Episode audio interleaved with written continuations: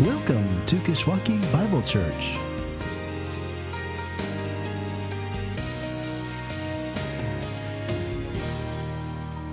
We are beginning our new series today, as Chris mentioned, our series on what's going to be our new statement of faith. What we're calling, if you, have got one of these booklets with you, what we're calling the story of what we believe. And, and next week, we're going to be diving into what we've called the short version of that story. What you can find on pages four and five in this little booklet. But before we, we look at the short version in detail next week, I want to just spend our time today thinking about the first couple of sentences. And I'm going to read those for you. If you don't have a booklet, don't worry, they're on the bulletin as well. If you don't have a bulletin, you're out of luck. You just got to listen. But I'm going to read these first few sentences because this is what I want to, again, focus on today. This is what it says it says, The story of our faith in God is a story of God's faithfulness to us. It is a story told by God Himself in the Bible. The story of our faith in God is a story of God's faithfulness to us. It is a story told by God Himself in the Bible. And I want to focus today on this word story. Because if you've been around the block a little bit, this word story isn't really a word that is traditionally associated with doctrinal statements, with statements of faith. Traditionally, a statement of faith is a summary of what someone or some church or some organization believes, not a story. So, why have we, in our attempt to summarize our faith as a church, why have we emphasized so much that it is a story? After all, that's what we're calling it the story of what we believe. That's what we call it in this short version five, six, seven times. The story of our faith in God is a story of God's faithfulness to us. It is a story told by God Himself in the Bible. So, why have we emphasized so much the fact that this is a story? And let me just up front, before we get into this, let me just give you three reasons. First off, it computes. In our day and age, people are less and less concerned with the brute facts and more concerned with how the facts fit together. If you're interested in why that is, in the in that the philosophy behind that, it's actually because of a shift in our culture from a from a, a, a trend of evaluating truth based on correspondence how facts correspond to our experience of the world. It's a shift from evaluating truth based on correspondence to evaluating truth based on coherence. Again, how the facts fit together. The philosophy behind it. But this computes. You're not, you don't tell people anymore just the, the brute facts, rattling off a list of propositions, the, the truths that we hold to be self evident. Instead, you tell a story. That's what makes sense to people. It computes. Second, though, it communicates. Story is what captures the imagination, it's what captivates the heart. Try to think of the last time you were captivated by a shopping list. Chances are it was a while ago, unless you go shopping very often for fun things. We, we only go for groceries. So chances are it was a while ago. But, but when was the last time you were captivated by a story? An hour ago? Five minutes ago?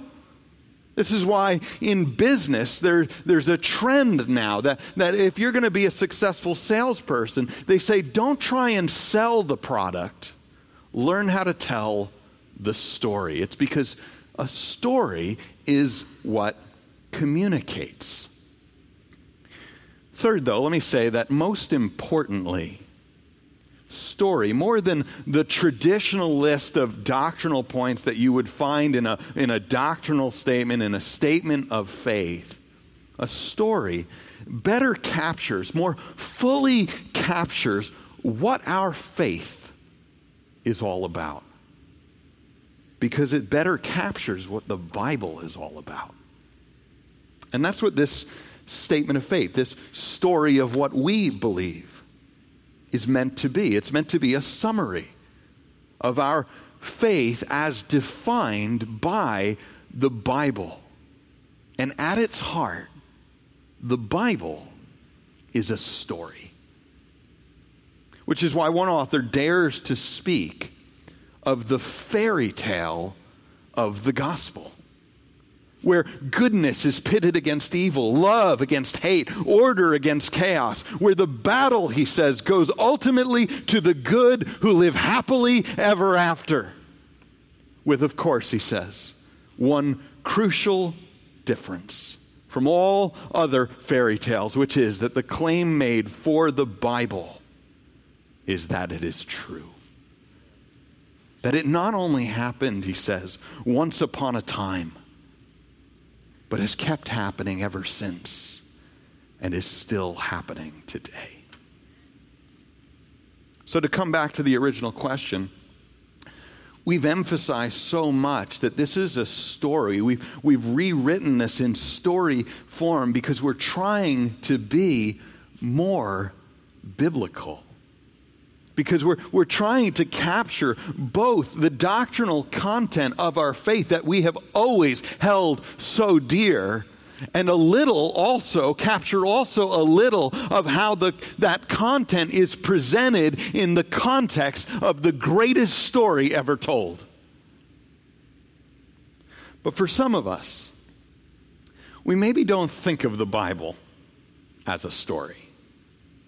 We think about it as a book of commands or promises, of, of poetry or prophecy we think about it as, as a collection of letters of all different sorts, or, or as a book made up of a lot of little stories.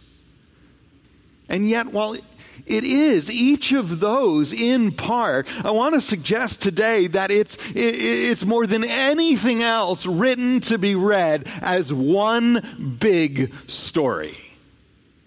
And that's what I want to spend just a few minutes on today.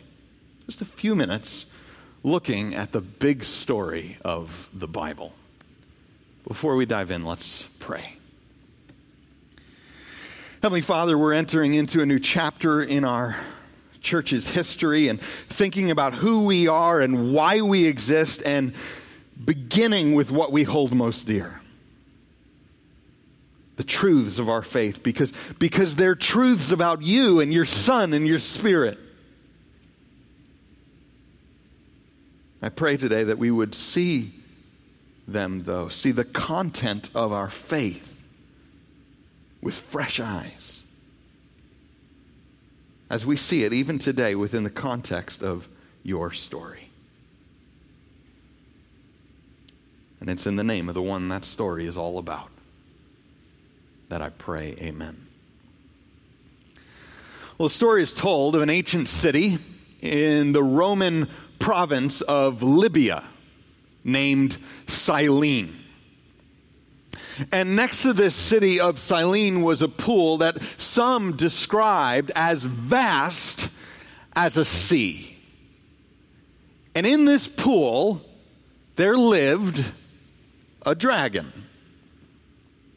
Its scales were impenetrable, its wrath was unbearable.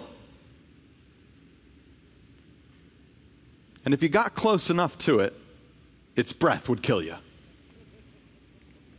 And this dragon plagued that city of Cyrene and all the countryside surrounding it, gradually growing in boldness and even once uh, approaching the very gates of that city. So that eventually the city folk, uh, eventually they uh, attempted to appease the dragon by paying it tribute. So, by, by decree of the king, two sheep a day uh, were led out to the slaughter before this beast. Until it became apparent that the sheep were no longer going to satisfy. And so, again, by decree of the king, each day one citizen of that city was chosen by Lot to offer themselves as a sacrifice on behalf of the rest. It was their own little Hunger Games. Until the one citizen that was chosen happened to be the king's only daughter. But having already sentenced so many to death, the king couldn't even, with all the gold in his kingdom, ransom back his daughter. And so he dressed her in her finest as a, a bride for her bridegroom and sent her off to her fate before the dragon. But surrendered to fate, this girl found herself rather in the hands of a loving God. Because at that moment, surrendered to, to this dragon, came galloping up a, a Roman soldier, a, a Christian, actually, by the name of George. And George, I'm not making that up, that was his name.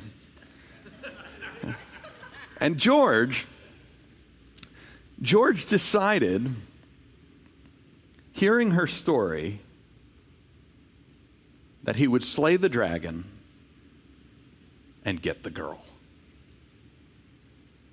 And he did just that, according to this story. And this is the story of a man who came to be known as Saint George, the patron saint of England, whose red cross adorns their flag the patron saint of Georgia, the country, not the state, and the patron saint of a number of others throughout the world. He's one of the most venerated saints of church history, Saint George.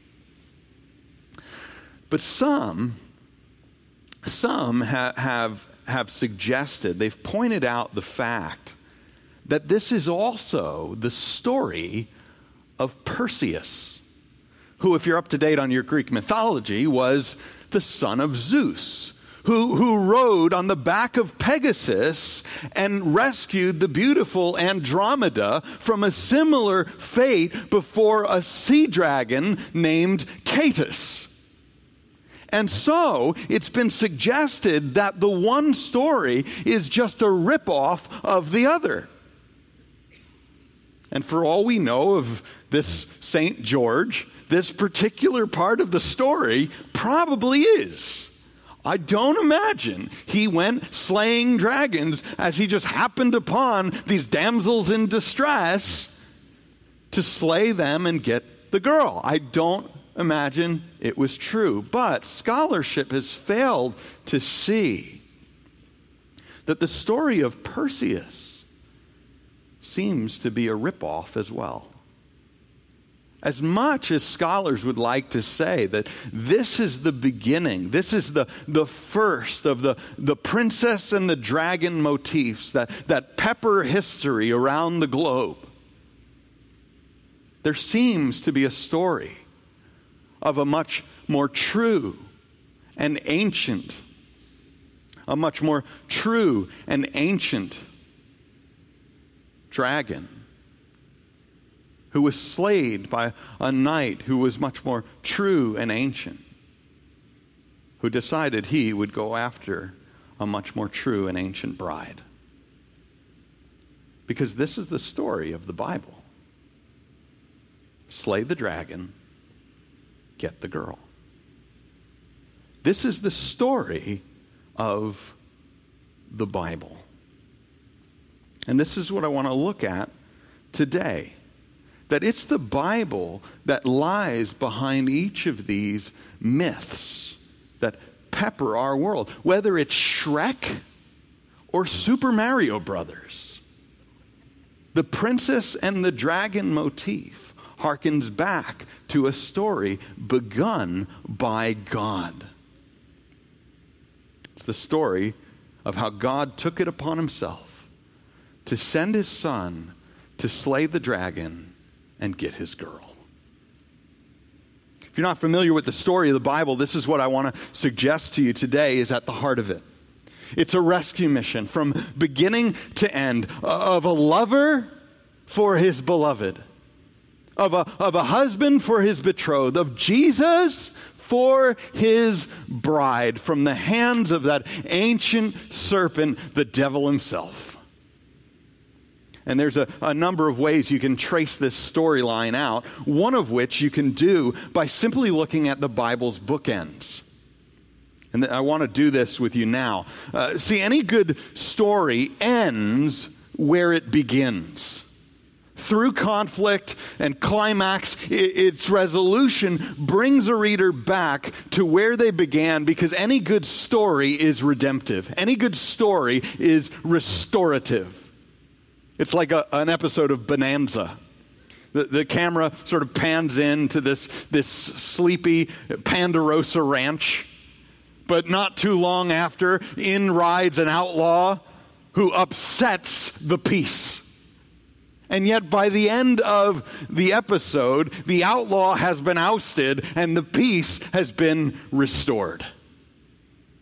And beginning to end, the Bible isn't too different because it's a really good story If you have a Bible with you, you can turn to the opening chapters of Genesis. We're not going to be reading through this. This is going to be a little different, but, but if you want to turn there, I'm just going to be just pointing you to a few of, uh, of the pieces of where this story begins. So, again, the opening chapters of Genesis, and I'll just briefly show you what I mean. To begin, Genesis 1 recounts God's creation of the heavens and the earth which it says in verse 2 was without form and void, and darkness was over the face of the deep. And this whole chapter is about God bringing form to the formless, filling the void, and bringing light out of the darkness. That's pretty much the, the sum of it. And the, as the climax of creation, he makes humanity in his image. That's down in verse 27 to do what God does by reigning in God's stead. Some of you know I've, I've talked about this before at, at points. He creates humanity in his image to do what he does in reigning in his stead. And, and, you can get that. It says right after he, he creates them in his image that he blessed them. Be fruitful and multiply, and fill the earth and subdue it, and have dominion over the fish of the sea, and over the birds of the heavens, and over every living thing that moves on the earth. That's what it means, means to be made in the image of God. See, humanity was made to reign in God's stead on God's behalf. So the Bible is a story about our reign. It's about humanity's place in God's world. We were created to be vice regents. We were created to be little kings and little queens underneath the big king. And in chapter 2, when the camera pans in, we see what this reign is all about. It's about a garden in Eden planted by God Himself, into which He places man and commissions man chapter 2, verse 15, to, to work it and keep it. Which basically means that, that man was put there, that our reign is about expanding God's reign. It's about taking God's garden, what, what He's already weeded and seeded and brought under His control. It's about taking that and expanding it outward until it encompasses the whole world. That's what we're meant to do. That's what it means to be made in the image of God. It's about expanding God's reign on earth. Story of the Bible is about our reign in God's garden. But notice also that it's at the same time about marriage. It's thrown in there at the beginning of this story. It's about marriage because while God commissions man, he makes woman to be man's helper. And that's the end of chapter 2. So we're supposed to do it together. That's the implication. And we're to do it first, to expand God's reign in God's world. We're to do it first. We're to see God's kingdom come and God's will be done first in our relationships with one another. That's part of expanding God's reign. The story is about our reign in God's garden and doing that together man and wife, men and women. But something goes wrong, doesn't it? Something always goes wrong. Has to. That's what makes a good story. Something goes wrong, and you can read it in chapter 3. So, chapter 3, enter the dragon. It says, Now the, the serpent was more crafty than any other beast of the field that the Lord God had made. And the first thing that this dragon does, that this serpent does, he goes after the girl. He gets the woman to doubt God's goodness and whether it's really worth reigning for God when she, she could instead reign for herself. and all the lies that, that the snake is, is feeding the woman, ironically, the guy is swallowing because he's standing right next to her, just standing by. And so they together doubt, again, the goodness of God and doubt whether it's better to reign for God or reign for themselves. And they choose the latter. So that the dragon is the one who ruins the marriage He's the one who ultimately gets them kicked out of the garden and prevents them from reigning for God because God no longer reigns first in their relationship to one another. It's a story, it all unravels. The dragon is the one who undoes it. He undoes the story. He's the outlaw that disturbs the peace. But even here, even here in history's darkest hour, there's a glimmer of hope. Because you remember what, what God says to the snake, right? You remember what he says that, that even in the curse that God pronounces over the snake, he speaks of the day of another man who would come to do what the first man should have done to begin with crush the serpent's head. And the question in the background of the entire Bible is who's going to slay the dragon and who's going to get the girl.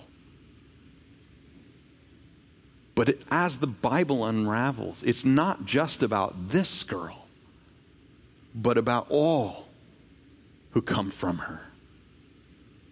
She's named Eve, right? Which means life. So that the question is who will show up and secure life? It's a question of who would show up and save all humanity. And the rest of the Bible is where we find out that it's Jesus. That it's Jesus. Because in the end, Jesus is the one who slays the dragon. And Jesus is the one who gets his church, the girl. And because the Bible is like any good story, where it begins is where it ends. We've looked about three minutes, the first three chapters of the Bible. We're not going to turn there. We're not going to take the time to unpack it, but let me encourage you that this afternoon you should go home and having looked at the first three chapters of the Bible, read through that lens the last three chapters, which in a lot of ways just show how the peace that was disturbed by the outlaw at the beginning of time is eventually restored in the end. Starts in Revelation 20 with Jesus slaying the dragon having slayed the beast and slayed the false prophet, if you know the, the characters of that book, that eventually he slays the dragon as well. Can't stand before him. No one can. Jesus slays the dragon, and then and then he, he and then he he in the end he he after that in chapter 21 with his, is his marriage to the bride the church. And then if you read on, it's, it's, it's a church who in chapter 22 is welcomed again into the garden of God, which is conspicuously absent in so much of the Bible. that it's only at the end that we ever get back to where we began. But there it is, right where it should be. And how does the vision close? If you make it all the way to verse 5 in chapter 22, it says at the end that those who make it there will reign forever and ever, just like we were supposed to from the very beginning. You see, at its heart, the Bible is a story. The Bible is the greatest story because it's our story, it's everyone's story. The Bible is what, what captures the heart, captivates the imagination. Which is why the elders have tried, as we've, as we've, as we've been rewriting our statement of faith, we've tried to capture that a bit in this little booklet. Not only because it computes and communicates in our, in our postmodern age, but because it captures what the Bible is all about the fairy tale of the gospel. With, of course, one crucial difference from all other fairy tales before, which is that the claim made for this one is that it's true.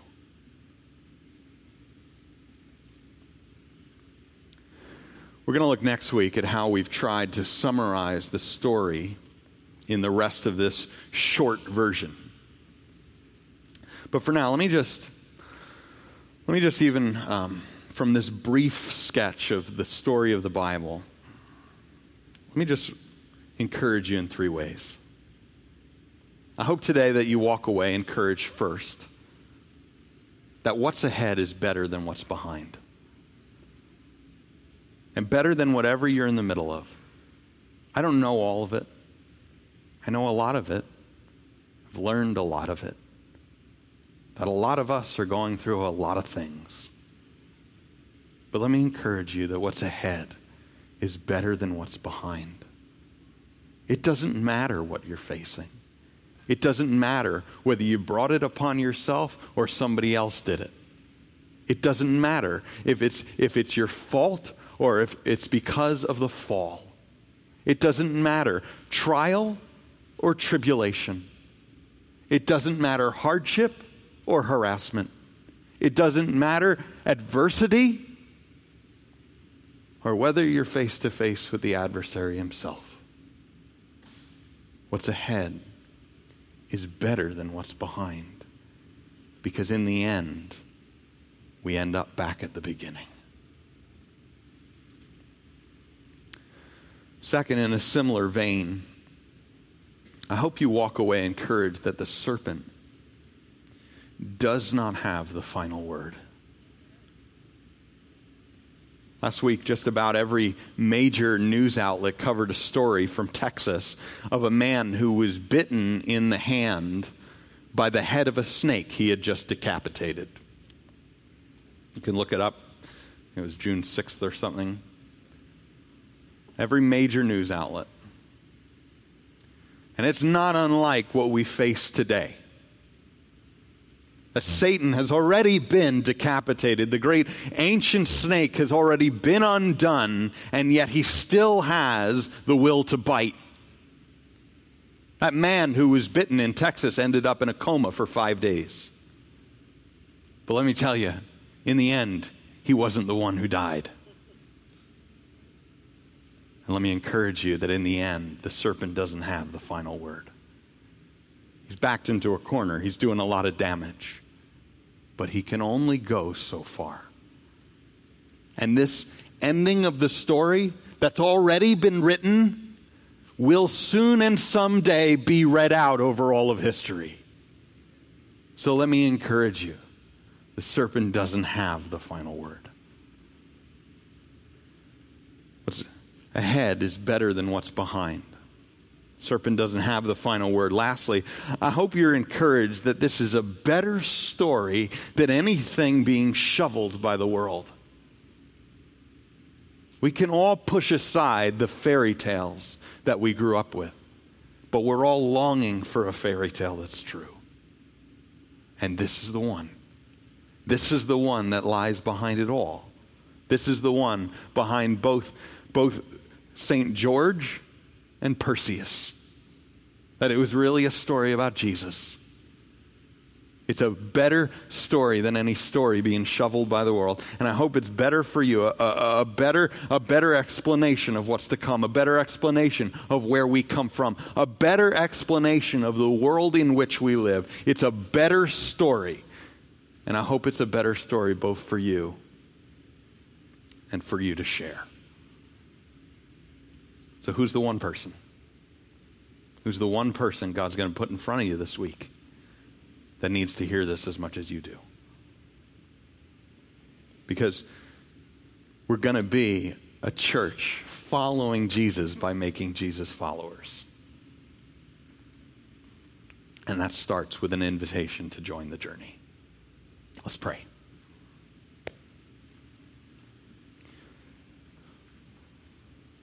Heavenly Father, I'm grateful that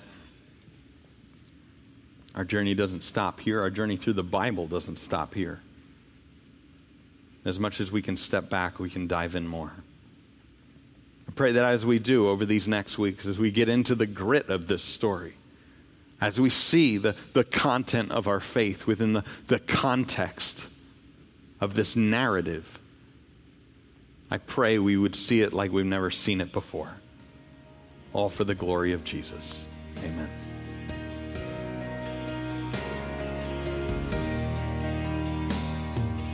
Thank you for joining us. For more information about our church, please visit our church's website at kishbible.org. That's K I S H Bible.org.